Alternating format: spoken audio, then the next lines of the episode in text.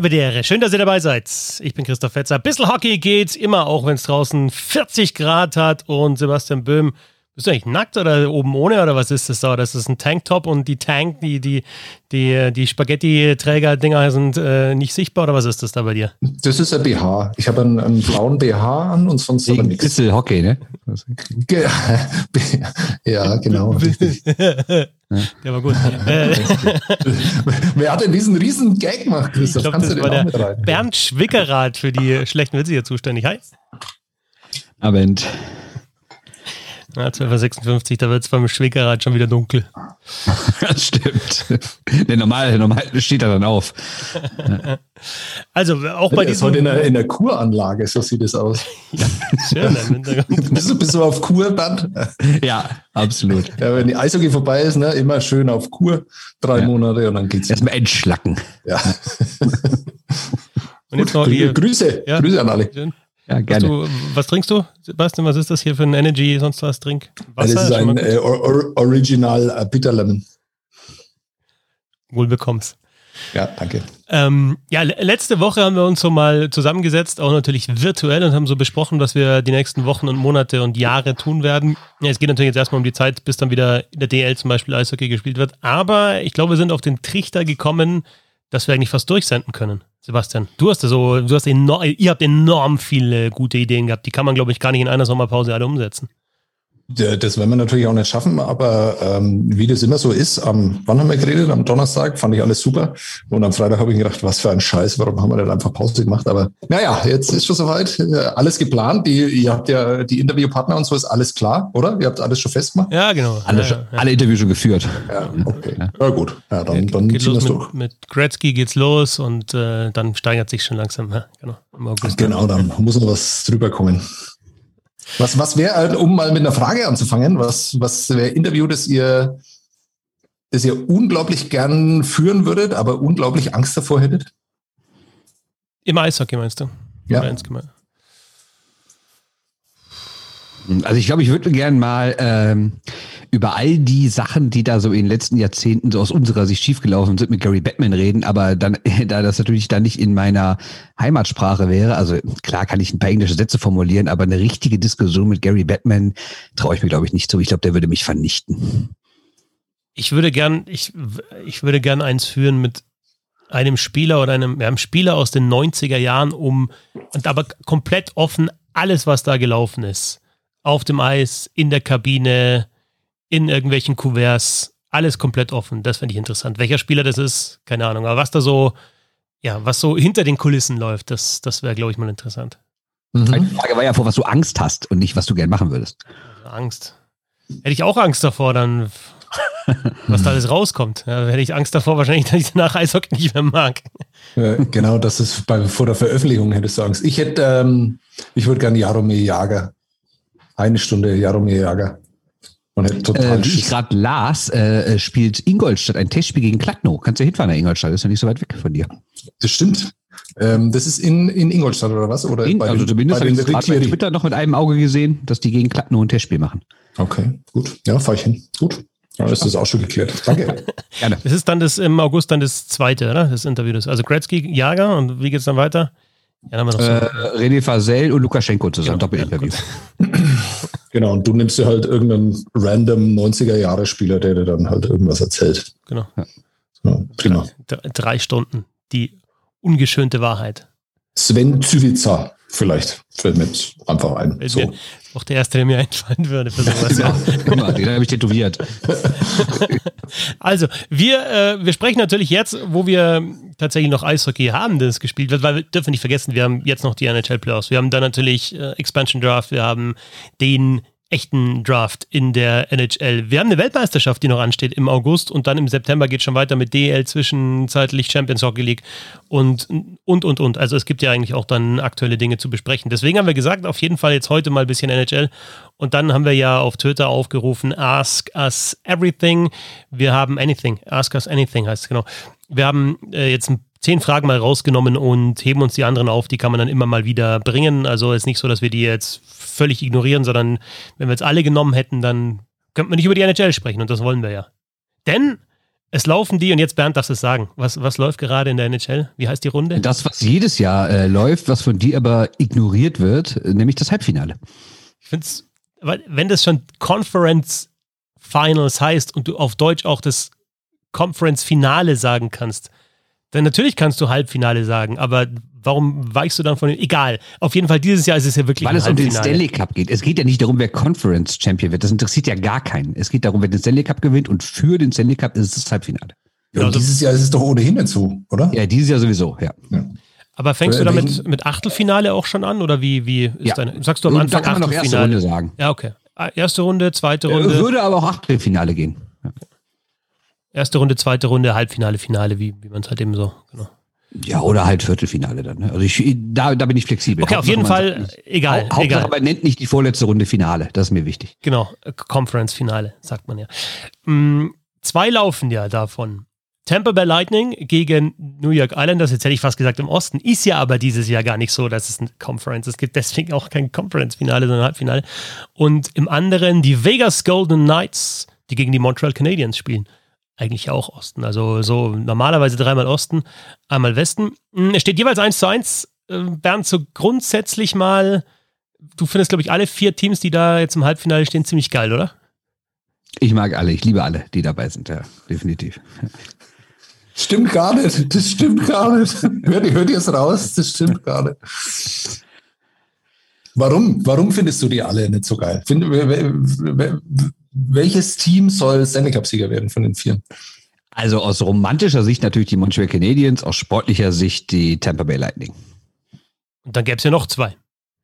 Da gibt es noch zwei. Die Islanders äh, wird natürlich auch witzig, weil ich meine, wenn wir sehen, was da so stimmungstechnisch abgeht, äh, in der alten Halle da auf Long Island, dann würde man sich wünschen, dass es noch ein bisschen länger dauert und vielleicht sogar die ganz großen Finalspiele dann da noch steigen.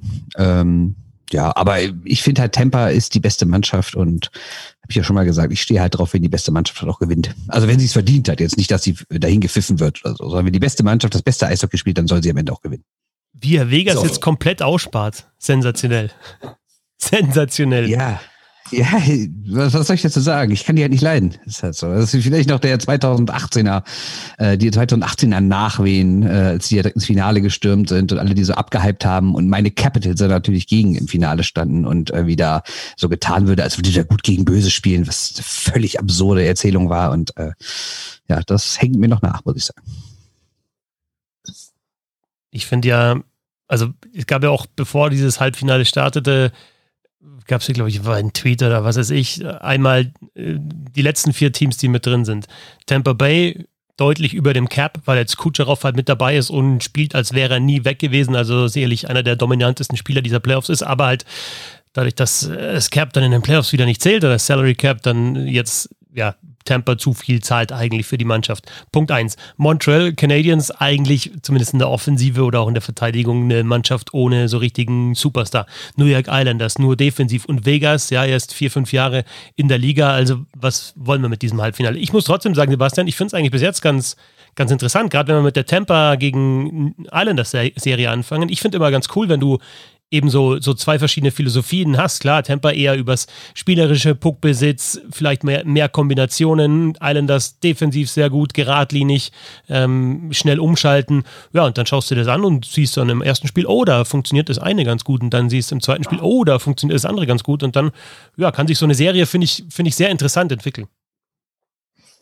Ja, also stimme ich dir zu 100 Prozent zu, was ich total spannend finde und um mal wieder unseren Partner-Podcast äh, hervorzuheben, Packsub, ich weiß nicht, ob er die aktuelle Folge, also ich meine, das sind ja diejenigen, die sich sehr an uns orientieren und viel von uns abschauen, ähm, die sich so ein bisschen auch ähm, als, als das nordamerikanische Bissel-Hockey halt ähm, irgendwie versuchen zu etablieren, was ich absolut okay finde, macht es ruhig weiter, Greg, kein Problem. Ähm, und wie die sich in der aktuellen Folge wirklich darüber gestritten haben, ähm, wie man denn eigentlich solche Serien jetzt dann interpretiert, also wo denn der Erfolg herkommt, ja, ob das, ähm, äh, ob du erst gegen die Adversity, also wie jetzt äh, Colorado und Tampa ja auch äh, und äh, die Capitals und äh, die Maple Leafs vielleicht auch irgendwann mal so in 20, 30 Jahren, also wie viele Rückschläge du erst verdauen musst, um dann als Mannschaft dran zu wachsen, um dann irgendwann doch bereit zu sein, Stanley Cup Sieger zu werden oder ob es im Endeffekt halt einfach nur irgendwie um Kleinigkeiten werden ähm, und im Prinzip um Glück geht äh, und die Erkenntnisse, die man dann eben immer aus solchen Serien dann gewinnt. Ich meine, da sind wir ja nur ein wirklich kleines Licht, aber in Nordamerika wird da ja wirklich stundenlang über solche Dinge äh, debattiert und dann hast du halt jetzt einfach äh, zwei Mannschaften. Ähm, also die Islanders sind jetzt nun überhaupt keine Überraschung, dass die da sind, aber es äh, kann ja immer noch keiner was damit anfangen, so wirklich, was ich tatsächlich nicht nachvollziehen kann, weil ich schaue denen eigentlich ganz gern zu und ich mag es auch, dass die einfach so viele Spieler dabei haben, die jetzt ja auch nicht zum ersten Mal einfach äh, dann produzieren, wenn es wirklich, ähm, wenn es wirklich zählt. Und das finde ich, das finde ich total faszinierend. Ähm, und weil du mit der Serie angefangen hast, zur zweiten ähm, hätte ich auch noch was zu sagen. Aber äh, was dieser Kutscherow macht, und über den Salary Cap und den Sinn und den Unsinn können wir auch noch mal kurz reden. Aber also diese zwei Vorlagen in dem letzten Spiel, also unfassbar. Unfassbar. Also ich meine, natürlich hat man sowas alles schon mal gesehen, aber in dieser Qualität, ähm, in diesem fortgeschrittenen Stadium, gut, er ist total frisch, ähm, äh, und was dann, was, was er da einmal hinter dem Tor veranstaltet hat und äh, wie spontan er so eine Idee hatte dann. Also sowas wird ja gerne mal vorbereitet, wo du dann den Puck schon mitnimmst und wie er das, aber in dieser Szene dann gemacht hat auf Braden Point. Also sensat ist wirklich sensationell. Das ist einfach auf einem Niveau, wie es nur ganz, ganz wenige Spieler haben. Und bei dem zweiten Tor, wo er dann eben von allein da ins Drittel reinfährt und dann Zeit gewinnt, indem er noch zwei Drehungen macht und dann halt den, den Mann freispielt. Ähm, das ist schon ganz großartig, weil es ja ganz oft so ist, dass ja gegen Ende von solchen äh, Playoffs oder je weiter die halt fortgeschritten sind, dann das Niveau oder das äh, Spektakel so ein bisschen abnimmt und das Ganze halt ein, ein fürchterlicher Grind wird. Das kann man ja bei Kutscherow nun überhaupt nicht sagen. Also ich, Kutscherow finde ich so krass dass es alles so lässig aussieht. Ne? Also der, der wirkt nie so sonderlich angestrengt. Also jetzt auch nicht nach dem Motto, mir ist ja alles egal, das wäre jetzt auch zu viel, aber der wirkt so entspannt und so, und so elegant und dann hier noch ein Kreisel und hier noch ein Pässchen hinterm Rücken und sowas. Ne? Also es ist einfach unglaublich. Ja, und weil im Kasten ist, dass der immer Pässe spielt, die man nicht erwartet. Also man, wenn man viel Eishockey guckt, dann hat man ja oft schon so, denkt man ja so manchmal so ein bisschen so zwei Pässe weiter und weiß so, ah, okay, jetzt kommt der nächste Pass dahin und dann, und dann kommt der Pass aber eben nicht dahin, wo man erwartet hat, sondern ganz woanders, wo zu einem der frei steht, die man gar nicht gesehen hat. Gut, was vielleicht auch am Ausschnitt des Fernsehbilds liegt, aber ja, also ich glaube, Kutscherow kann man fast als den besten Flügelstürmer der Welt mittlerweile bezeichnen. Ne? Ist unglaublich, was der leistet.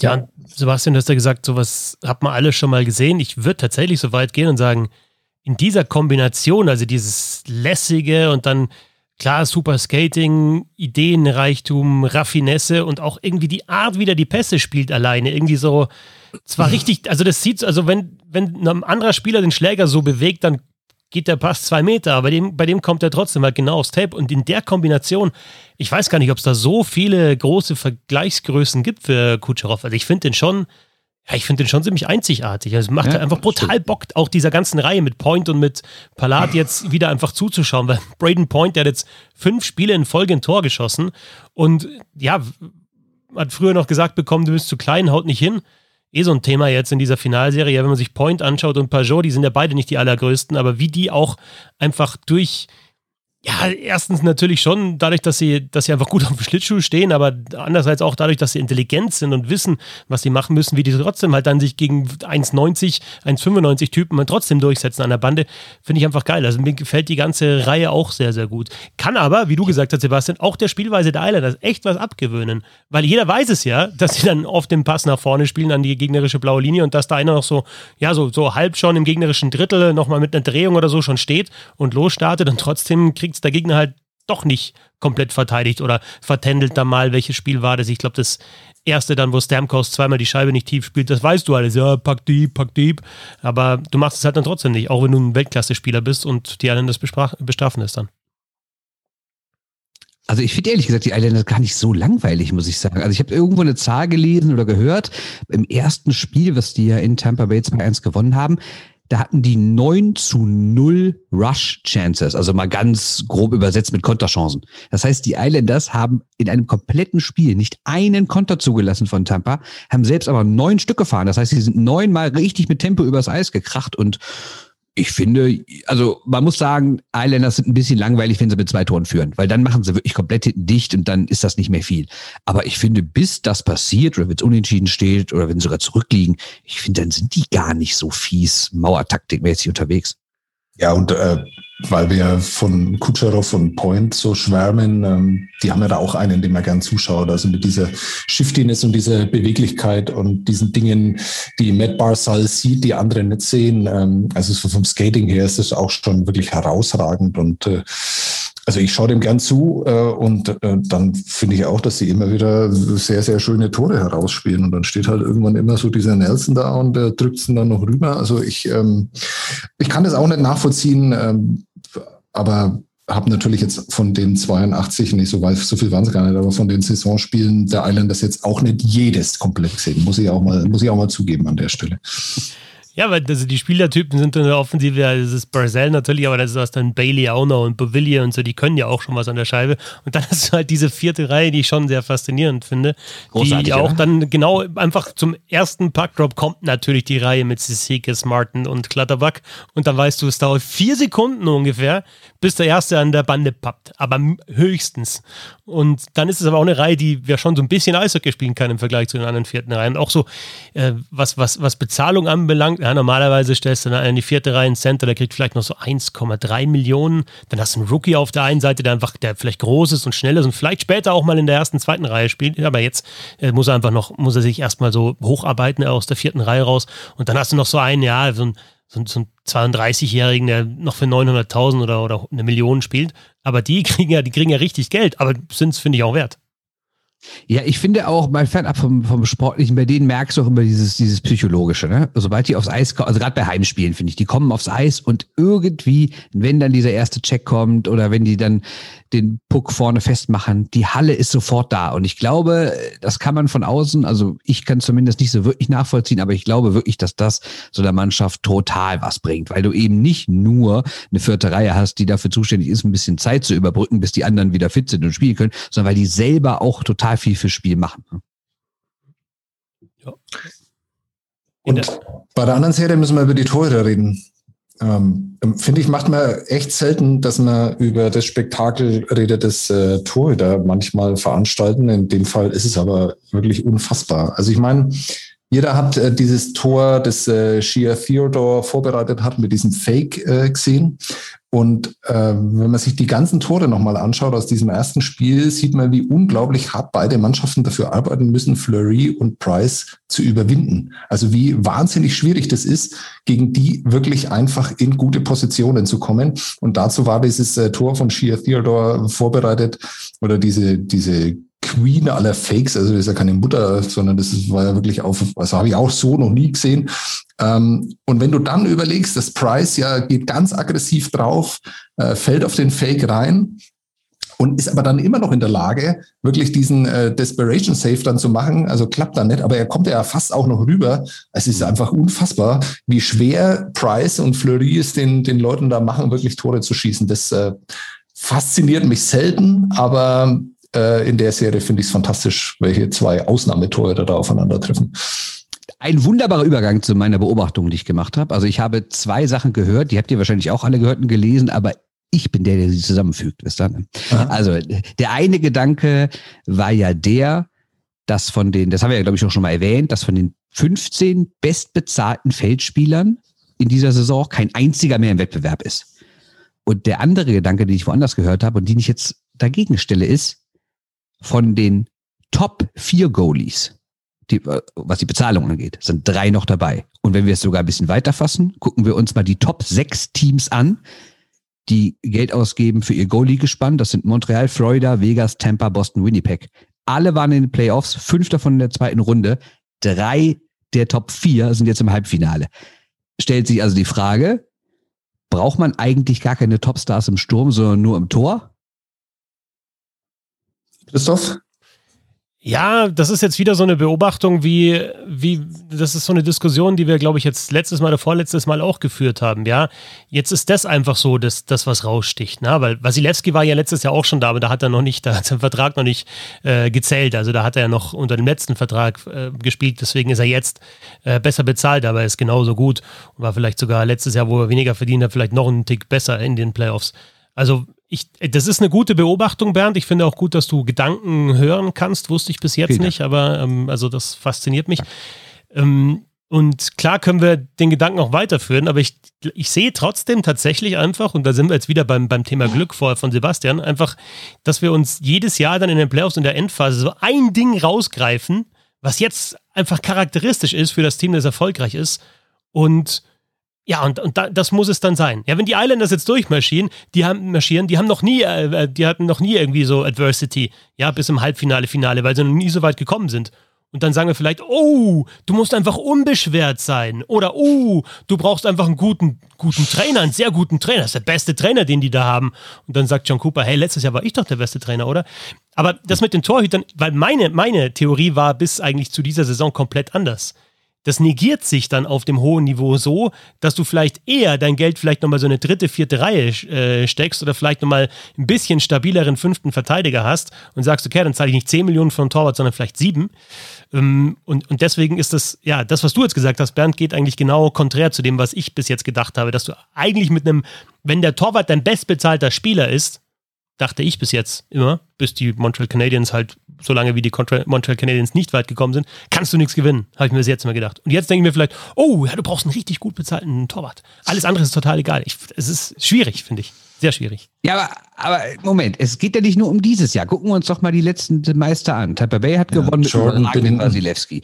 John Binnington davor bei St. Louis war überragend. 2018 war Holt. Ja, aber das ist doch kein, reden wir jetzt darüber, dass Jordan Binnington ein überragender Torhüter ist. Also. Ist er ja nicht. Er ist halt, er hat halt nur für diese Zeit war er überragend, wie genau wie Kudobin halt letztes Jahr auch. Aber das genau, halt aber das passt sehr, ja zur unwahrscheinlich, These, dass du, ja, okay. Das, aber das passt ja zur These, dass ein überragender Torhüter wichtiger ist als zwei überragende Stürmer. Das ja, definitiv. Aber der überragende Torhüter ist ja in den Fällen auch Zufall gewesen. Also ich meine, konnte ja wirklich keiner damit rechnen, dass Jordan Binnington halt von einem talentierten, relativ hochgedrafteten äh, ECHL-Torhüter dann irgendwann doch noch erkennt, okay, ähm, ich kann auch Stanley Cup, äh, Stanley Cups gewinnen. Aber und wieder zurück, muss man ja sagen. Von der EC, vom, vom, vom, und wieder zurück. Ja, der Weg, den er nach oben gemacht ja. hat, hat er dann zwischenzeitlich wieder zurückgemacht. Er ist einfach heiß gelaufen in diesen Playoffs. Und also das ist jetzt keine neue Erkenntnis, dass man einen guten Torwart braucht, um Eishockeyspiele zu gewinnen. Nein, dass man ihn braucht, ist keine neue Erkenntnis, aber dass er wichtiger ist als Stürmer. Weil ich, ich lese jetzt nur noch mal die 15 Topverdiener Stürmer. Und jetzt sag mir mal, wer davon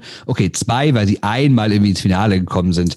Aber da hatten sie meiner Meinung nach keine Chance. Also die Top 15 bezahlten Stürmer sind McDavid, Panarin, Matthews, Carlson, Tavares, Dowdy, Mana, Kane, Tays, Kopita, Eichel, Sagan, Ovechkin, Malkin, Ben. Wer hat denn von denen wirklich in den letzten Jahren mal eine Chance? Okay, Ovechkin einmal 18 gewonnen und Ben und, und äh, wer war der andere noch? Sagan. Sagan waren 2020 im Finale, aber da jetzt auch wirklich nicht als Favoriten. Das heißt, die ganzen anderen kommen ja nicht mal in die Nähe des Stanley Cups. Ja, aber also würdest du sagen, wenn Dreiseitel und McDavid bei den Lightning spielen würden, anstatt Kutscherow und Point, würden die da stehen, wo die jetzt auch stehen, die Lightning? Und liegt es dann nur an Wasilewski oder einfach insgesamt, wie dieses Team zusammengebaut ist, mit natürlich Superstars, aber auch tief in der Offensive, mit echt in der Verteidigung? Also wirklich bis ins dritte Paar Leute, die du bringen kannst. Ja, und, aber guck doch mal, was Kutscherow und Point verdienen und was McDavid und Ja, und dann geht es wieder weiter mit Texas in, in Florida und so weiter. Also die, das ist äh, klar. Der, du, und du musst da auch ein bisschen Glück haben, denke ich, dass vielleicht ein Spieler, ja, zwar auf der Höhe seines Schaffens den Vertrag unterschreibt, aber vielleicht in einer Phase, wo noch nicht so viel gezahlt wird wie Kutscherow. Also ja, natürlich lächerlich, wenn du Kutscherow vergleichst mit, keine Ahnung, eigentlich fast allen, die du jetzt aufgezählt hast. Ne? Du kannst ja nicht sagen, ja, die, anderen sind vier Millionen mehr wert, auf jeden Fall, so wie die spielen. Aber es ist teilweise auch einfach Glück, wann der Vertrag unterzeichnet wurde. Vielleicht hat der ein Spieler auch mal ein bisschen schlechteres Jahr, unterschreibt dann einen Vertrag, spielt er mal für sechs Millionen, obwohl er dann eigentlich so zockt wie einer, der sonst zehn Millionen kassiert im Jahr. Da hast du natürlich recht. Also ich habe mir zum Beispiel auch, jetzt habe ich eine Liste gelesen mit denen, äh, die jetzt aus dem Einstiegsvertrag kommen und neue Verträge brauchen. Und da war zum Beispiel Elias Pettersson bei.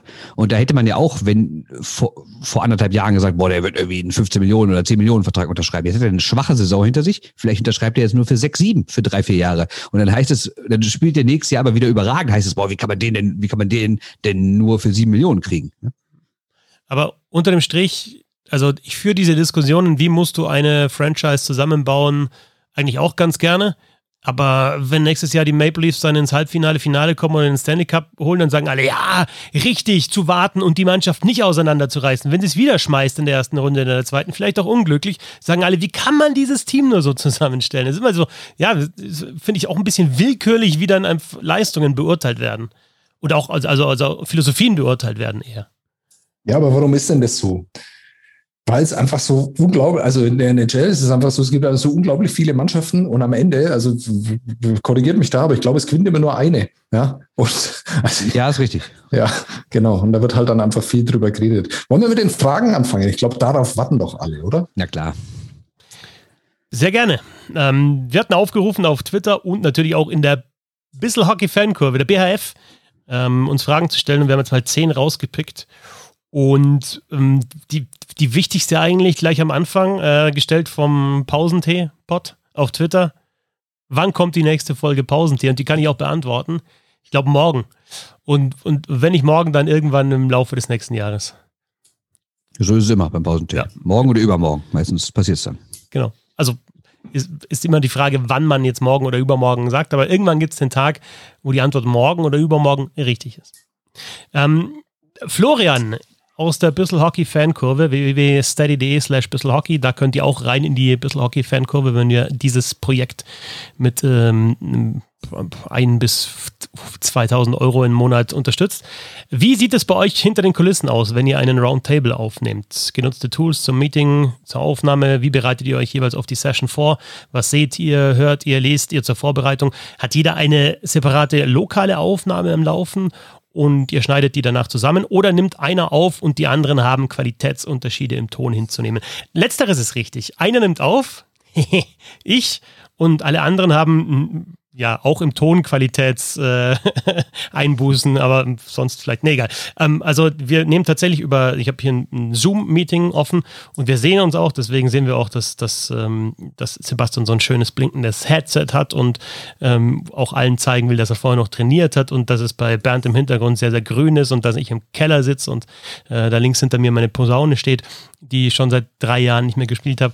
Also wir sehen uns gegenseitig, was natürlich ein Vorteil ist, weil man, glaube ich, dann ein bisschen anders miteinander spricht. Und dann habe ich, ja, dann, dann habe ich hier einen, einen Rodecaster mir zugelegt, also so ein kleines Mischpult, in dem ich, mit dem ich tolle Sachen einspielen kann, zum Beispiel. Oder. Ja, du siehst mich den Tränen nahe. Oder. Fucking awesome, fucking awesome. Oder. Mega Krawatte. Mega. Ich war kurz davor, mein Fenster einzuschweißen. genau. Und, ähm, und darüber äh, bin ich verbunden und dann habe ich eine Aufnahme, weil wenn ich jetzt alles zusammenschneiden würde und dann müssen wir über 50 Mal muss ich schneiden und dann, also ich, allein von dem, was ihr jetzt gehört habt, da habe ich schon die Hälfte, was vorher drin war, habe ich schon wieder rausgeschnitten, weil es einfach irgendwie sprachlich nicht gut war und inhaltlich noch viel schlechter. Nee, also normalerweise muss ich nicht groß schneiden. Das Ding äh, ist dann, wird es hinten und vorne zack abgeschnitten und dann wird es online gestellt. Unsere Vorbereitung, ja, vielleicht mal äh, Bernd, Vorbereitung auf so einen Podcast? Ja, noch ein Satz zur Technik. Also hier hast du es völlig richtig gesagt, wir nehmen alle über Zoom auf. Statt Handy News machen wir über Studio Link. Und äh, da gibt's für jeden lokale Aufnahmen, wobei es eine Zentralaufnahme gibt und ich auch schon immer verpeilt habe, lokal zu äh, drücken, aber dann ist alles gut gegangen. Aber da sind theoretisch gibt's einzelne Aufnahmen, die dann zusammengestellt. Äh, Inhalt, ja, ich meine, das muss man natürlich sagen, wir machen das ja alle beruflich. Und da bringt natürlich der Job meistens mit sich, dass man irgendwie ohnehin viel liest und hört und schaut und mit Leuten aus der Branche spricht. Und dann fallen natürlich einfach manchmal Recherchen, die man eh schon für seinen Hauptjob gemacht hat, hier einfach ab. Also es ist jetzt nicht immer so, dass man sich hinsetzt und denkt, oh Gott, ich muss jetzt hier völlig bei Null anfangen, wenn ich mich auf diesen Podcast vorbereite. Aber hin und wieder gibt es natürlich auch schon mal spezielle Themen, auf das man sich dann extra vorbereiten muss. Ja, und dann ist es, das ist alles kein Hexenwerk. Ne? Lese halt, sei es Eishockey News, also bei deutschen Themen, Eishockey News, lokale Zeitungen. Ich höre eigentlich so gut wie alle Podcasts aus den, aus den einzelnen Städten, die es so gibt, äh, um mich da noch mal vorzubereiten. Und beim internationalen Eishockey ist es dasselbe. Ne? Also mal kurz Pflichtprogramm ist wahrscheinlich für euch alle und für mich ist The Hockey News, The Athletic, Sportsnet, TSN, ESPN, ein paar lokale Blogs oder Tageszeitungen. Dann natürlich die gängigen fünf bis zehn NHL-Podcasts, die man so hört. Und ja, Statistiken werde ich euch auch nichts Neues erzählen. Da habe ich auch mal aufgeschrieben. Elite Prospects, auch Wikipedia ist nicht unwichtig. Äh, NHL.com hin und wieder. Dann die Seite von Markus von Leer 5 plus Spieldauer, Natural Stat Cap Friendly diese ganzen Sachen halt und hin und wieder guckt man halt auch mal in ein Buch oder sowas. Und was ich auch mal mache, zum Beispiel, so entstehen immer die Kleinigkeiten bei den Short Handed News zum Beispiel. Ich google einfach das Wort Eishockey. und gucke einfach alle News, die in den letzten Tagen äh, rausgekommen sind. Also so 30 bis 40 Stunden Vorbereitungszeit pro Folge, würde ich sagen, pro, pro Teilnehmer hier. So, circa. Nee, aber immer ernsthaft, also ein, zwei sind schon immer noch und äh, ich habe immer so Notizen, ungefähr so drei, vier Seiten. So jetzt der Herr Böhm mal.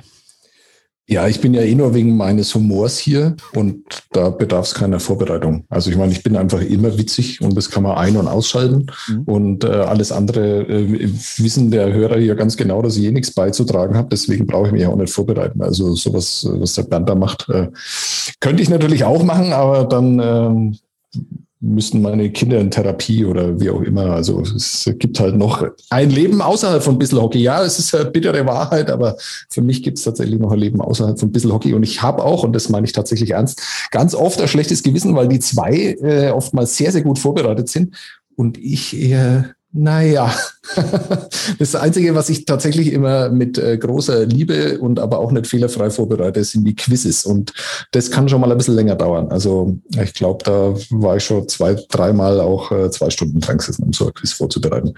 Das ist jetzt mein äh, nicht ganz so tiefgehender Beitrag zu dieser Frage.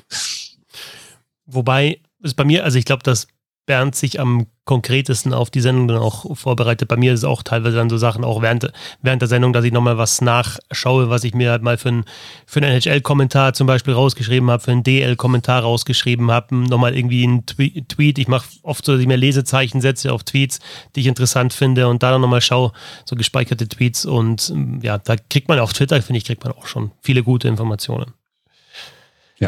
Nächste Frage von Jakob auf Twitter. Können wir mal auf einen Vodcast bisschen Hockey hoffen? Möchte gern das leuchtende Headset von Bimson sehen. Ich fände das an sich ganz nice, vor allem für die Game Shows. Ich finde das auch an sich ganz nice, Sebastian.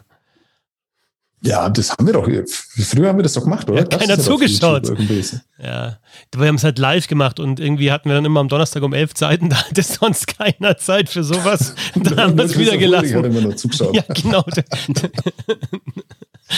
Ach, das war so in dem alten Jahrtausend. Sachen haben wir da gemacht. Damals. Nee, also ganz ehrlich bin ich total dagegen. Äh, erstens bedeutet es halt viel zu viel Aufwand. Dann man muss immer, wenn es live ist, pünktlich starten. Wir müssen immer konkret, eigentlich wenn es live ist, muss es jede Woche derselbe Termin sein.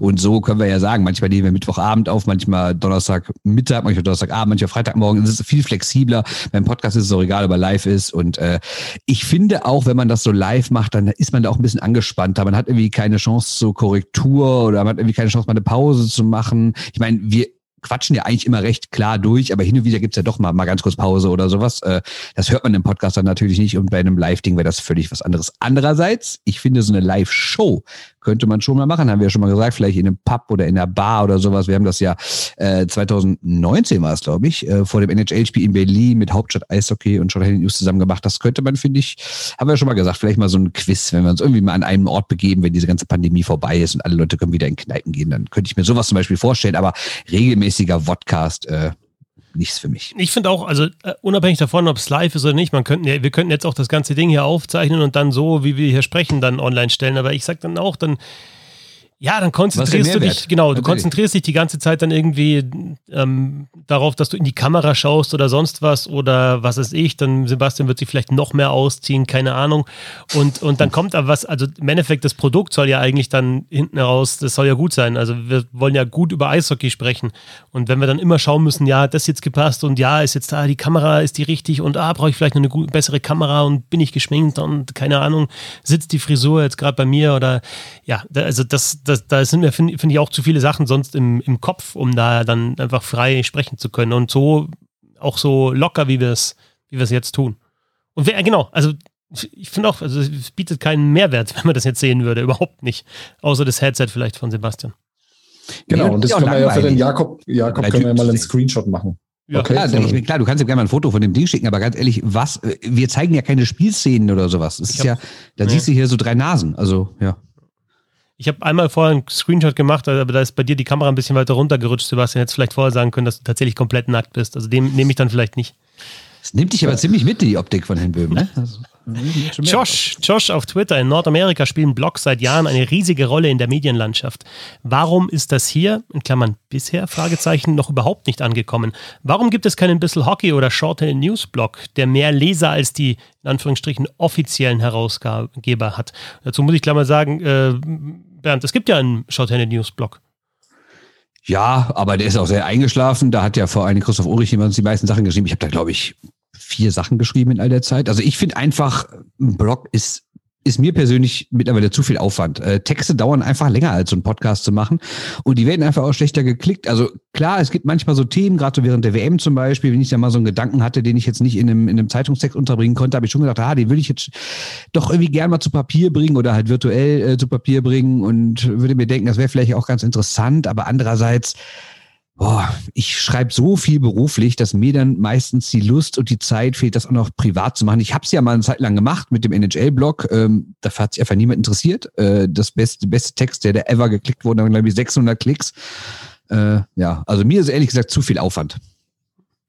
Ja, und dann halt auch die Frage, also ich, ich kann mir das so in den nächsten Jahren schon vorstellen, weil es ja immer mehr kommt, dass man sich eben von Verlagen zum Beispiel oder Herausgebern trennt und einfach selber sagt, okay, wir veröffentlichen jetzt, so wie, es, wir, wie wir es hier mit dem Podcast machen, aber äh, was, was ihr auch mal wissen müsst, ist, dass es einfach Arbeit ist. Ne? Und also das ist halt so, jetzt, bei mir zumindest kann ich es dann äh, in meinem restlichen Privatleben so verkaufen, dass es zumindest eine Mischung aus Arbeit und, und Spaß ist, ne? weil es ein bisschen was durch, durch das Crowdfunding natürlich rüberkommt und man auch sagen kann, okay, man man, man zeigt ja hier im Podcast, dass man ein bisschen Ahnung von Eishockey hat und vielleicht bringt einem das was für einen anderen Job. Aber sonst ist es tatsächlich, wenn man sowas macht wie einen Blog oder ein Newsletter wäre ja auch eine Möglichkeit, könnte man über Steady zum Beispiel auch machen. Dann muss das einfach auch funktionieren. Also dann, wenn ich dann zwei Stunden mich investiere für einen, für einen Text, dann will ich auch so bezahlt werden, wie wenn ich sonst, wenn ich arbeite, zwei Stunden ähm, bezahlt werde. Und wenn das nicht ist, dann mache ich zwei Stunden was anderes. Und also ich, das ist jetzt eh schon mit dem Bissel Hockey ist echt viel Zeitaufwand. Und klar, ich freut mich ja, dass, dass Ideen kommen und dass vielleicht auch andere Sachen dann angenommen werden, aber es ist dann von den, von den Abrufzahlen und so weiter, ist halt doch noch nicht so viel, dass du sagen kannst, okay, das ist jetzt so eigentlich das große Ding. In Nordamerika läuft das schon viel besser, da hast du auch völlig recht, aber da ist es auch ein paar Jahre länger schon etablierter, dass ich einfach, ja, dass sich, dass sich Journalisten einfach sagen, okay, dann zahlt mich ja keine Zeitung mehr, sondern dann zahlen mich die Leute einfach direkt. Und das funktioniert und hier funktioniert es bei manchen auch schon gut, bei uns jetzt noch nicht so. Ja, habe ich nichts äh, beizutragen. Weiter. Aber gerade du nicht als der, der den größten Blog geschrieben hat? Ja, aber das ist ja eine andere Situation, weil das ja über das äh, Portal der, von nordbayern.de ging und ähm, man muss ja dann auch mal ehrlich sein, äh, das, ich habe das Blog genannt, aber es ist natürlich auch weit entfernt von dem, was äh, Wer hat die Frage gestellt? Josh. Ähm, Josh. Josh oder wie auch immer äh, hat die Frage gestellt. Ähm, ich glaube, der meint da was anderes, weil äh, ich habe das ja nur nach Heimspielen gemacht. Also es ist nur einmal in der Woche überhaupt irgendwas passiert auf diesem Blog. Der war erstaunlich erfolgreich, hat finde ich zum Schluss sehr, sehr gute Zahlen gehabt, aber es war nicht meine Entscheidung, dass der dann eingestellt worden ist. Ich kann die Entscheidung auch überhaupt nicht nachvollziehen, dass das passiert ist. Ähm, bin aber auch nicht unfroh, weil ich einfach seitdem wesentlich mehr schlaf. Also ich meine, ich habe das immer nach Heimspielen gemacht. Manchmal bin ich um drei Uhr in der Nacht erst ins Bett gegangen, äh, was früher sicherlich kein Problem gewesen wäre, jetzt aber ein großes Problem ist, weil ich halt einfach ähm, selbst an Tagen, wo ich äh, ausschlafen könnte, äh, spätestens um halb acht aufwach ähm, und da nicht mehr oft zu meinem Schlaf komme. Also ich fand die Entscheidung ganz, ganz ähm, verheerend. mir persönlich aber hat es ganz gut getan. Das ist so dazu.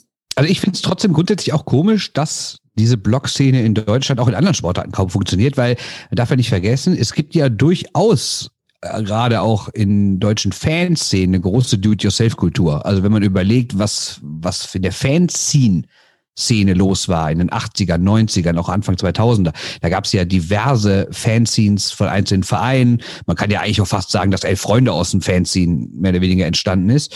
Ähm, es gibt zwar ein paar Blogs, finde ich, von einzelnen Vereinen, die gut funktionieren. Also vor allen Dingen natürlich im Fußball, sowas wie Schwarz-Gelb von Dortmund oder Fetzi, du sagst ja immer, mir ist dann Rot, glaube ich, von Bayern sei ganz gut, ne? Ja, ähm, sowas gibt's. Ich meine, im Eishockey gibt's eigentlich ja nur die Berliner, weil Hauptstadt Eishockey wird ja, wird ja hin und wieder geschrieben. Aber ich glaube trotzdem, irgendwie hat diese deutsche Sportlandschaft, die ja sehr tageszeitungsdominiert ist, irgendwie vielleicht dagegen nicht eine richtige Chance und vielleicht funktionieren deshalb Podcasts auch so gut, weil das was anderes ist. Aber ich glaube, bei Texten äh, ist, glaube ich, die deutsche Sportlandschaft sehr, sehr fokussiert auf Profis, die es machen, sei es irgendwie von, also wenn irgendein Medienhaus dahinter steht. Ich muss auch sagen, vielleicht hat man tatsächlich diese, diese, die, die Blogs einfach übersprungen und ist jetzt zu dem Podcast äh, gekommen, weil zum Beispiel Rasenfunk funktioniert in der Richtung und was auch äh, Finanzierung anbelangt, sehr, sehr gut. 93, glaube ich auch. Also, dass tatsächlich dann die Blogs so ein bisschen, ja, ähm, außen vor gelassen wurden und wir jetzt einfach schon in den Podcasts mit drin sind. Aber ähm, es gibt ja auch gar nicht so einen generellen Sport, also, also jetzt gar nicht auf eine Sportart, sondern könnt ihr euch vorstellen, also gibt es in Deutschland irgendein Sportportal, wo ihr denkt, ja, da stehen gute Analysen, sage ich jetzt auch mal zur Hockey-Weltmeisterschaft, zur Handball-EM, zur Leichtathletik bei Olympia oder sowas, was, wo kein großes Medienhaus hintersteht, gibt es doch gar nicht, ne, in Deutschland. Das ist irgendwie sehr komisch alles. Mm, ja, stimmt. Also, was es ja auch mal gab, war dieses Alles außer Sport von Kai Pahl, das hat natürlich jetzt so mit, mit Analysen und so weiter nichts zu tun. War halt auch extrem aufwendig und hat äh, unglaublich, wie jemand sowas machen kann neben einem normalen Job. Aber das hat äh, irgendwie funktioniert, aber er hat es dann ja auch eingestellt, auch weil er die Dis Diskussionskultur, dann ist das nächste ja wieder, dann kommen Kommentare, dann musst du da wieder rein, musst du vielleicht moderieren, musst dann antworten, also es ist halt einfach extrem aufwendig. Kevin auf Twitter, das ist ja so eine schöne Frage. Eure Traum-Starting Six. Nicht die beste, sondern unsere Favoriten. Sebastian. Starting Six. Ähm, habe ich vorhin mich wirklich darauf vorbereitet, habe ich 30 Sekunden drüber nachgedacht. Ähm, ist, ist diese klassische Frage, die ich morgen komplett anders beantworten würde. Also mit wahrscheinlich sechs anderen Spielern.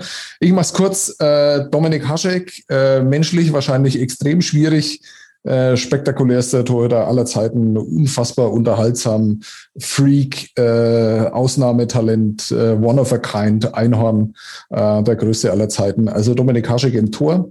Äh, Petterin Numelin, äh, leider zehn Jahre zu früh äh, für seine Zeit. Äh, ich glaube, in der Zeit, wo, wo alle Kelmar K abfeiern, äh, wäre auch Petterin Numelin äh, einer der ganz, ganz Großen in dem Sport. Fantastischer finnischer Verteidiger, der es immer mal wieder in der NHL probiert hat, sich sich nie so wirklich hat durchsetzen können.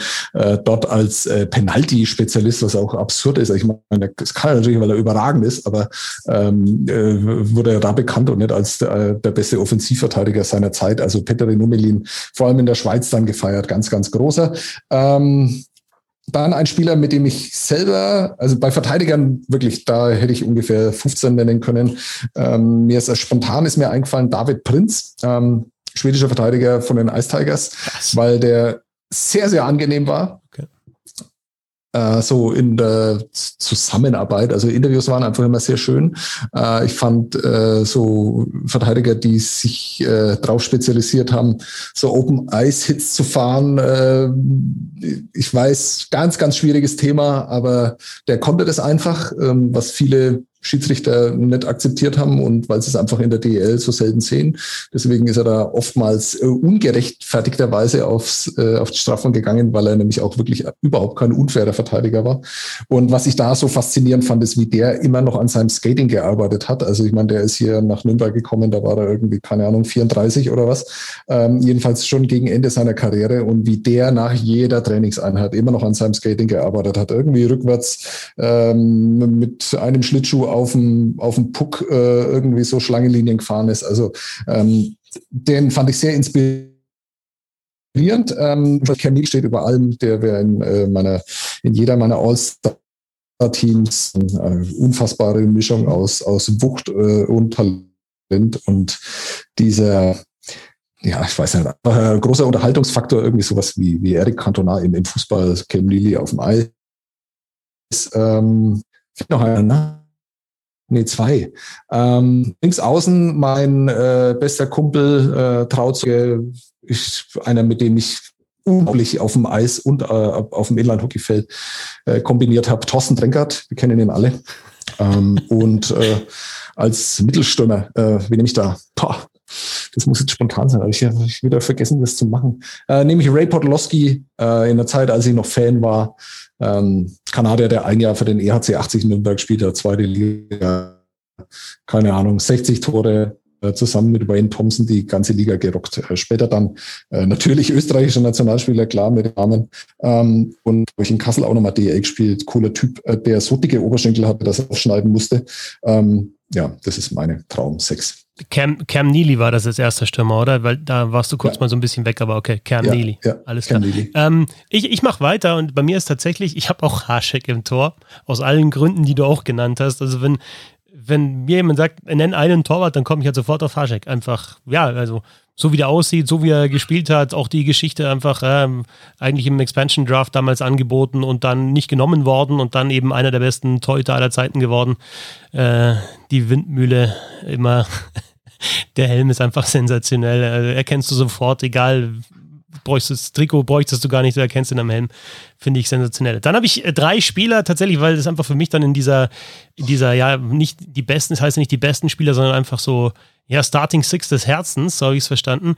Dann muss bei mir halt einfach auch äh, jemand vom TV Miesbach dabei sein. Und da, wo ich angefangen habe, mich für Eishockey zu interessieren, war in der Verteidigung Chris Clark, der dann später auch noch in Rosenheim gespielt hat, kurz auch mal DL. Und im Sturm waren eben Center Jeff Wave und Max Ostermeier. Und das war einfach ein kongeniales Duo. Wave, der, der, der Spielmacher, einfach der Center der, den ich nicht oft spielen habe sehen, aber der einfach in der Zeit dann mit dabei war und Ostermeier eben auf dem Flügel und dann der dritte Stürmer, ob das der Daxner Franz war oder Höppler Sepp oder wer auch immer, egal, der ist dann vors Tor gefahren. Also das wäre dann ich gewesen in der Reihe, einfach ins, aufs Tor gefahren und vielleicht mal eine Scheibe gewonnen in der Rundung und sonst einfach einen Schläger hingehalten und drin war er und macht halt dann 85 Buden in der Saison. Ist jetzt stark übertrieben, aber die anderen beiden waren einfach so gut, dass dann der dritte sehr davon profitiert hat. Fehlen dann noch ein Verteidiger, das ist dann für mich ähm, Niklas Lidström, weil ich einfach das genial finde, dass in einer Zeit, wo alle schon immer gesagt haben, ah, du musst als Verteidiger muss groß sein, muss die Leute zusammenfahren und mean und böse und er spielt halt einfach, ist einfach immer in Position und, und spielt das eigentlich sehr, sehr sauber und ist, glaube ich, auch menschlich ähm, alles, was man so gehört hat. Ich kenne ihn nicht persönlich, aber war auch ein guter Typ. Deswegen spielt er bei mir neben Chris Clark in der Verteidigung vor Dominik Haschek und dritter Stürmer neben äh, Jeff Wave und Max Ostermal ist Pavel Bure, weil ich den einfach, ich finde den einfach, der ist explosiv, der ist schnell, der, klar, in den 90er Jahren war es vielleicht noch leichter so zu zocken, wie der zockt, aber der hat so geile Tore geschossen und ich kenne den auch nur natürlich aus Videos äh, von YouTube, kenne ich den ganz gut, den Pavel und ich finde den einfach geil.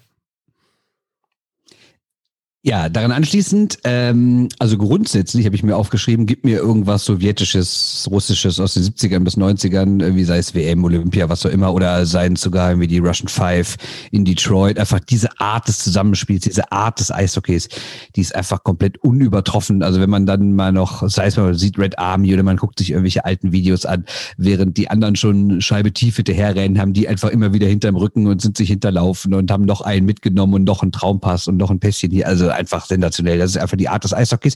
Wenn aber ich einzelne Spieler nennen soll, also die Auflage war ja nicht die besten, sondern eure Favorites, äh, steht ein Tor bei mir eigentlich auch Hajek, weil ich ihn rein von seiner Spielweise am geilsten finde, aber ich nehme trotzdem Roberto Luongo, weil ich ihn als Typ am geilsten finde. Also ich, klar, ich weiß, Profisport ist eine ernste Angelegenheit, aber wie man so locker sein kann, wie man sich über sich selber lustig machen kann, nach Spielen, in dem du irgendwie 250 Gegentore kassiert hast, irgendwie erstmal irgendwas twittern mit dem damals noch Burner-Account und dich über dich selber lustig machst, äh, das muss mir echt mal einer nachmachen in diesem super ernsten Sport. Deswegen ist Roberto Longo mein Torwart.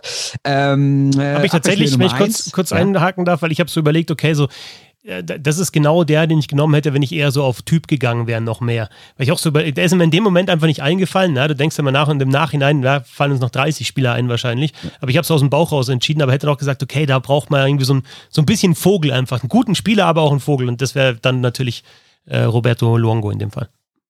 Ja, ähm, meine zweite Wahl für die Position war Helmut der Raaf, einfach aus nostalgischen Gründen, weil ich als Kind, ähm, da habe ich ja schon in Neuss gewohnt, da war ich immer in der Bremenstraße und Helmut Raaf kommt ja auch aus Neuss, war das für mich immer eine ganz tolle Verbindung. Aber äh, ich habe jetzt Luongo genommen, deswegen nehme ich als ersten Verteidiger ein aus dieser alten DEG-Zeit und das ist Rick Ammond für mich, der mich damals fasziniert hat mit seinem krachenden Schlagschuss und äh, halt auch, wie gesagt, natürlich genau die Zeit, der ich äh, als Kind an die Bremenstraße gepilgert bin ähm, und da war der einfach einer der besten Spieler überhaupt und eine Stütze dieser viermal Meistermannschaft. Ähm, ähm, deswegen, ja, Rick Ammon. Der andere ist äh, PK Subban, aber nicht grundsätzlich, sondern zu seinen Glanzzeiten.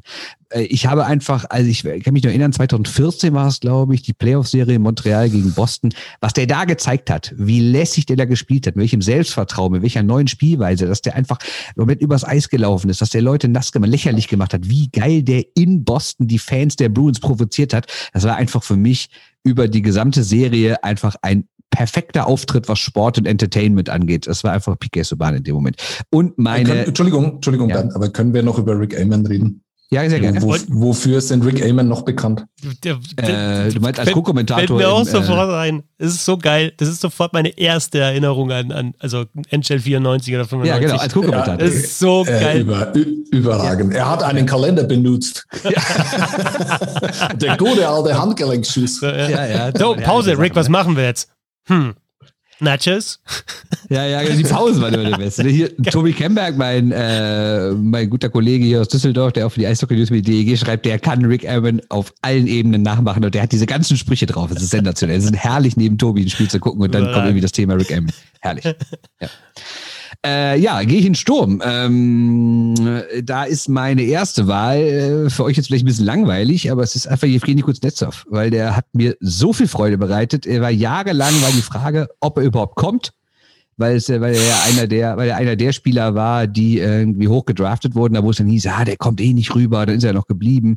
Und dann ging es noch so um Sochi Olympia, dass er deswegen irgendwie da bleiben wollte. Irgendwann kam er dann rüber und auch jemand, der mich mit seiner Spielweise einfach fasziniert. Ich saß teilweise mit offenem Mund davor, weil ich, weil ich zum Beispiel diese, diese Hinterrückpässe hinter dem Tor gegen die Laufrichtung vorher nie gesehen hatte. Und ähm, dann natürlich der Stanley Cup Run 2018, wo er meiner Meinung nach auch ein sehr würdiger MVP, Playoff MVP gewesen wäre. Also das ist äh, natürlich mein Homer Washington. Er hat, zum Meister, er hat sie zur Meisterschaft gebracht. Pick Jevgeny Kuznetsov. Und, und der Bernd äh, ignoriert mein, ignoriert er einfach. Ja, das, das er kokst das ich, ich kann nicht mehr, ich kann nicht mehr Luft durch die Nacht ne? einziehen und du durch die Nase einziehen und du ignorierst es einfach. Ich habe es nicht gehört, weil ich mir selbst so gern zuhöre, ah, habe ich okay. ausgeblendet. das war die Sache. Ne? Nee, aber dass, er, aber dass er die Nase voll hat, äh, finde ich jetzt auch nicht negativ. Ne? Also kann man, kann man nur loben, den Mann. Ne? Der hat auf jeden Fall im Karriereweg und Lebensweg alles richtig gemacht. Ne? Sehr gut. Zwei Stürmer fehlen noch, oder? Bitte? Zwei Stürmer fehlen noch, oder spielst du mit einem? Kuznetsov reicht. Kuznetsov reicht. Ne? Das ist überhaupt Du hast mich abgelenkt. Ne? Ähm, ja, äh, anderer Held äh, der, der alten Tage, Saku Koivu, war einer meiner ersten Lieblingsspieler, auch weil ich ihn, als er noch ganz jung war, an der Bremenstraße gesehen habe. Da kam er, glaube ich, mit Turku vorbei. Und ich habe mir ein Autogramm geholt auf so eine U20 äh, äh und äh, habe ihn nach einem Schläger angefragt, der hat mir aber keinen gegeben. Das hat mich aber nicht davon äh, abgehalten, ihn wirklich äh, abzufeiern. Äh, großartiger Mann, Saku Koivu. Und das mit Herrn Böhm, der steckt schon die Hände vors Gesicht zusammen. Was ist los? Ja, weil äh, ich äh, also wirklich diese Kinder, die immer nach den Schlägern fragen und so penetrant dann immer so sind, äh, das finde ich wirklich fürchterlich. Wenn es einer meiner Söhne machen würde, also ich äh, finde ich wirklich fürchterlich. Also war für mich das äh, Größte, vor allem auf Englisch. Stick, stick, stick, stick. Ja, genau. auf Englisch. Ja.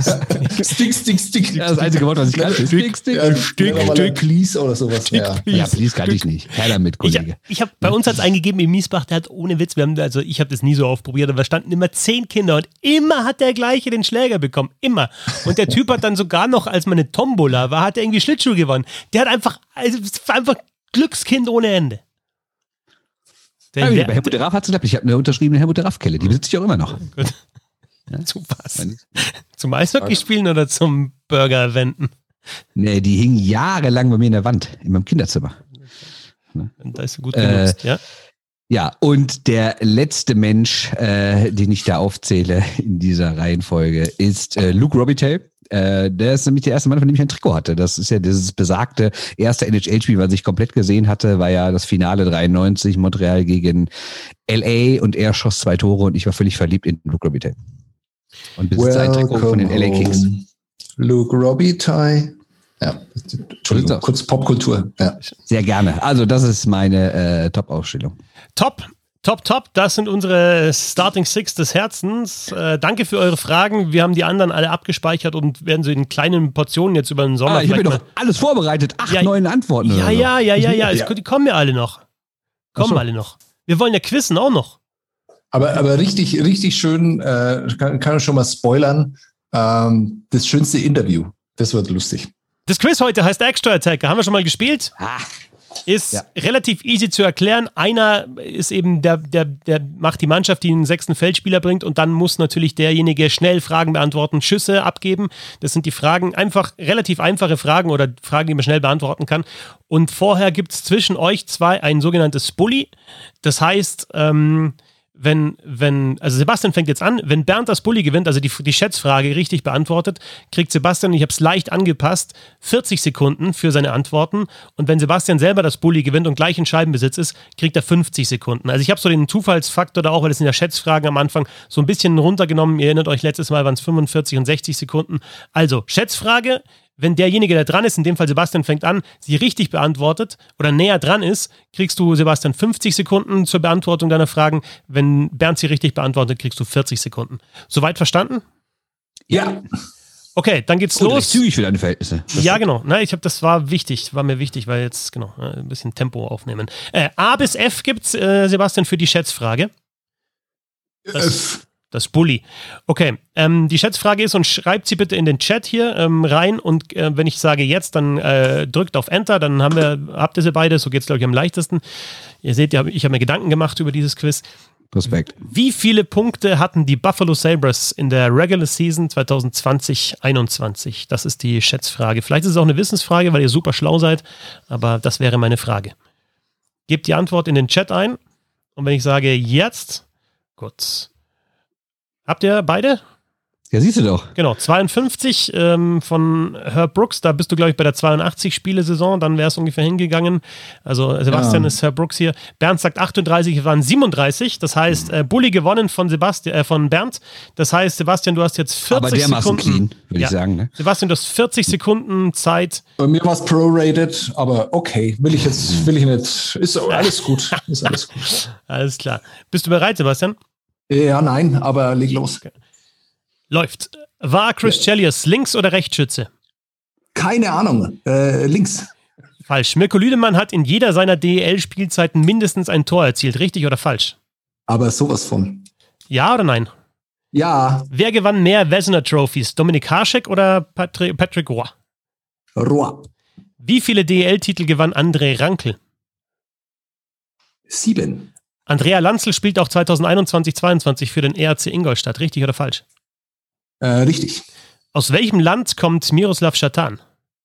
Äh, Slowakei. Hat Sidney Crosby schon einmal über 50 Tore in einer Regular Season geschossen?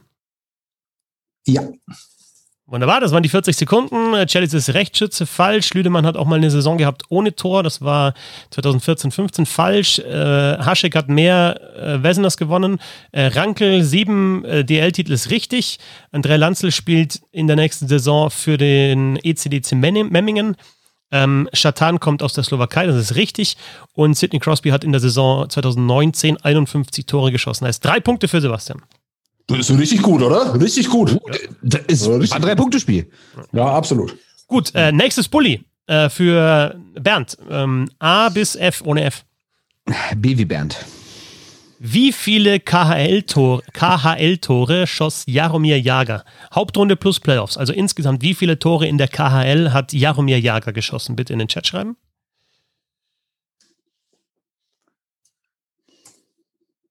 Bernd sagt 131.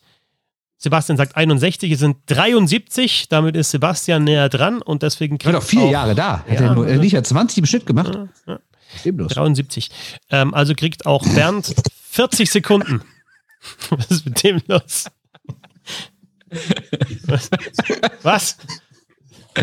Ja, komm, Action. Okay. Gut, dass das niemand gesehen hat. Ich hab's, ich hab's auch nicht gesehen, ne? Ich hab's gesehen, war Ja, schön. okay. Ja, das motiviert mich jetzt auch für die 40 Sekunden. Läuft. Wer schoss das letzte Turniertor für Deutschland bei der WM 2021? Uh, das muss doch gegen. äh, äh, ich weiß nicht, fällt mir nicht ein. Keine Wurde Ahnung. Steve Eiserman im NHL-Draft in der ersten Runde gezogen? Nein. Nenne drei Müllers in der DEL. Moritz, Marcel, Jonas. Niklas Lütström trug die Rücknummer 4, richtig oder falsch? Falsch, fünf. Die Straubing Tigers waren noch nie im DEL-Halbfinale. Müsste richtig sein. Wie oft wurden Kanada und Russland jeweils Weltmeister bei den Männern? 27 Mal. Die Gottsch-Brüder heißen Sascha, Marcel und. Sascha, Scheiße, stehe am Schlauch. äh, Niki wäre es gewesen. Niki, ja. Das letzte Turniertor für Deutschland bei der WM 2021, Bittner. Ähm, das Bittner, einzige stimmt. gegen die USA. Kleiner Tipp, wenn ihr es nicht wisst, einfach den Schuss sonst wo hinsetzen, ja, und sagen weiter, weil es ist Zeit ist Geld, ne? Auch hier. Ja, ja, ich hatte überlegt, ob mir das einfällt, aber es fiel mir, weil ich, weil ich war irgendwie mental beim Finnland-Spiel, ach nee, die haben die Amis ja auch nochmal getroffen, aber da stand ja schon 5-0, aber egal. Äh, Steve Eiserman wurde in der ersten Runde gezogen im Draft. Die drei Müllers hast du richtig.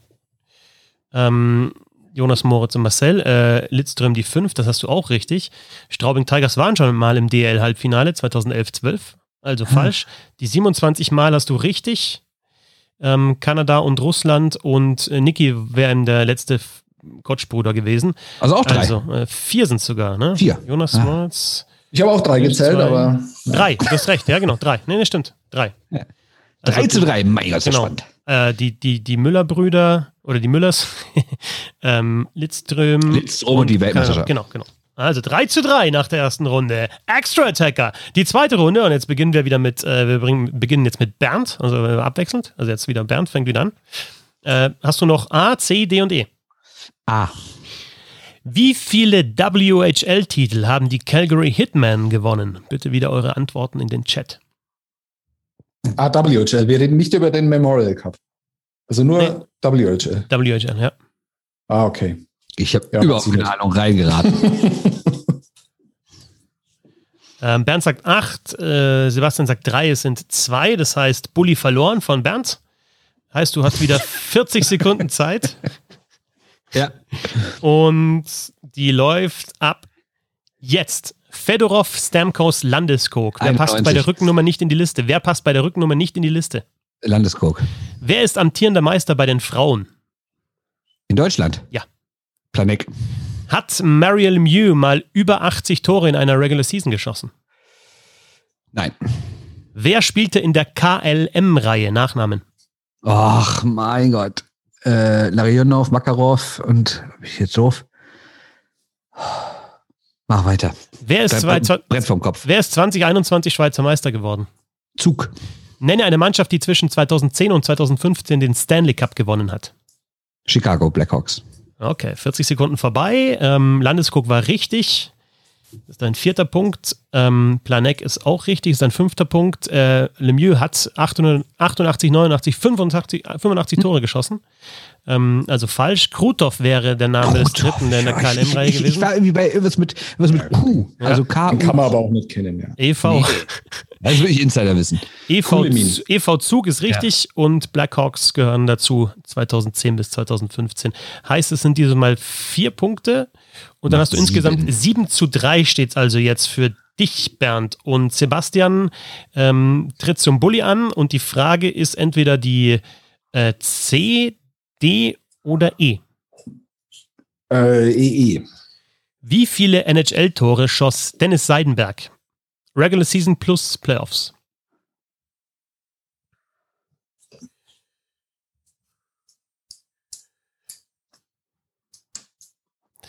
Sebastian sagt 44, was echt geil ist, weil es sind genau 44 Regular Season Tore und drei hat er noch in den Playoffs geschossen. Also insgesamt 47. Bernd sagt 36 ist damit weiter weg. Heißt, ähm, 50 Sekunden für den Vogel. 50 Sekunden für Sebastian Böhm. Ich schaff's so an 40. Drei Punkte schaffe ich auch in 40. Okay, ähm, geht los in in jetzt. Der EV Landshut wurde viermal deutscher Meister, richtig oder falsch? Falsch. Nenne einen Torwart, der die Hart Trophy gewonnen hat. Äh, Wasilewski. Äh, Hard Trophy. Äh, fuck, keine Ahnung, weiter. Wer ist All-Time-Rekordscorer in der Schweiz in der NHL? All-Time Records, äh, Ja. der Schweizer Rekordscorer Genau. in der NHL. Ja. Äh, wahrscheinlich Josi mittlerweile. Gibt es bei den Frauen neben Kanada, USA, Finnland und Schweden noch ein weiteres Team, das eine Olympiamedaille gewonnen hat? Nein. Hat Adam Foote mindestens eine Norris Trophy gewonnen? Nein. Wohin wechselte Ryan McKinnon zur neuen Saison? Wohin wechselt er? Ja, irgendwo nach Schweden. Äh, Rögle. Richtig. Damit hast du jetzt auch vier Punkte geholt, denn Landshut war zweimal deutscher Meister, hast du richtig. Hard Trophy wären Price, Harshek, Theodore, Plant und dann noch Rollins, Waters und Rayner. Aber gut, über Haschek haben wir auch schon lange nicht mehr gesprochen. Wer ist mhm. All-Time-Rekordscorer der Schweiz in der NHL? Das ist Roman Josi, richtig. Zweiter Punkt für dich. Äh, Schweiz hat auch mal eine ähm, Olympiamedaille geholt bei den Frauen. 2014 Ach, war klar. das Bronze. Mit im Tor, klar. Und hat Adam Foote mindestens eine Norris Trophy gewonnen? Du hast Ja gesagt, glaube ich, oder? Nein. Nein, hast du gesagt? gesagt? Nein. Das ist richtig und Rögle war auch richtig. Eins, zwei, Sieben. Hast du, hast du Josi auch gesagt? Sieben sind es dann, genau. Ja, sieben, sieben zu sieben. Ist das spannend, doch. Wahnsinn. Spannend. Jetzt fängt er natürlich wieder für die letzte Runde. Ja. Letzte Runde. Sebastian fängt an. Du hast noch, du hast noch C und D. C, C. Wie viele Champion, ne? Zuschauer ne? passen bei Eishockeyspielen in die Amalie Arena, also die Arena der Tampa Bay Lightning?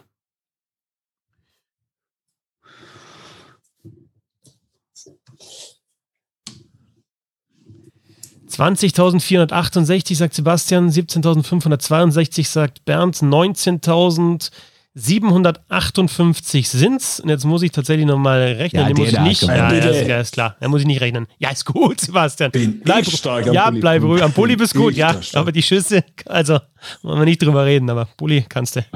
Ähm, gut. Wo sind wir? Wo sind wir? Wo sind wir? Wo sind wir? Wo sind wir? Genau. Äh, 50 Sekunden jetzt für dich. Geistkrank, der Typ. 50 Sekunden, Sebastian. Ich sehe das aber nicht, weil ich mir das Dokument wieder aufmache. Was macht denn der da? Er feiert. Ich weiß nicht, aber dran. ich kann es nicht jugendfrei beschreiben, deswegen. okay, Sebastian, 50 Sekunden für dich. Du hast. Ich bin da, ich okay. bin da. Äh, ab jetzt, wer war Topscorer der WM 2021? Weiß ja uh, Brown. Welcher Spieler hat die meisten Olympiamedaillen gewonnen als Einzelspieler? Helmut Balderis, keine Ahnung. Welche Rückennummer trug Erich Kühnhackel? Äh, die, die 14. Äh, Nein. Wer gewann 2006 Olympiasilber bei den Männern? Äh, Finnland. Für welches äh, Quebec Major Junior Hockey League Team spielte Sidney Crosby? Rimouski Oceanic. Welche Rückennummer Boah. trug Mirko Lüdemann? Äh, 12. War Jordan Eberly ein Top-10-Pick? Ja, das ist klar, natürlich. Wer wurde 2014 deutsche Meister bei den Männern? Äh, Ingolstadt. Ah, war Lass mal noch gelten. War zwei Sekunden drüber, eine kurze Überlegung. Okay. Conor Brown ist richtig. Äh, Wladislav Tretjak wäre es gewesen mit den meisten Olympiamedaillen. Vier, nämlich dreimal Gold und ich glaube einmal Bronze oder Silber noch dazu. Auf jeden Fall vier. Äh, 14 von Kühnakl ist richtig. Finnland 2006 Olympiasilber richtig. Rimouski Osjanik auch richtig stark. 12 von Lüdemann auch richtig. Und Eberly war kein Top-10-Pick. Nummer 22 wurde der gezogen. Das heißt, du aber hast trotzdem 1, 2, 3, 4, 5 Punkte geholt in dieser Runde. Hast jetzt damit, warte mal, eins, zwei, drei, vier, zwölf. Fünf, zwölf, genau. Zwölf Punkte. Das heißt, das Bulli ist jetzt schon vorentscheidend.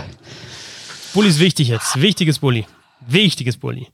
Ja. Ähm, wie viele Punkte sammelte Garrett Festerling in seiner einzigen oh. Oberligasaison? Damals in Füssen 2007, 2008. Und zwar in der Hauptrunde. Wie viele Scorerpunkte? Genau, wenn du schon so ankündigst. Sebastian sagt 112, Bernd sagt 80, es waren tatsächlich 120 Punkte in 45 oh. Spielen. 50 Wahnsinn. Tore, 70 Assists, also über ein Tor pro Spiel und gut, also fast ja, eher in Richtung zwei Assists pro Spiel, also 120 Punkte, heißt es gibt 40 Sekunden für Bernd. Dann musst du aber schnell die Fragen stellen. Ja, die, ich, bin, ich bin schnell ja, und du musst schnell antworten, das ist vor allem ja. das Entscheidende. Ne?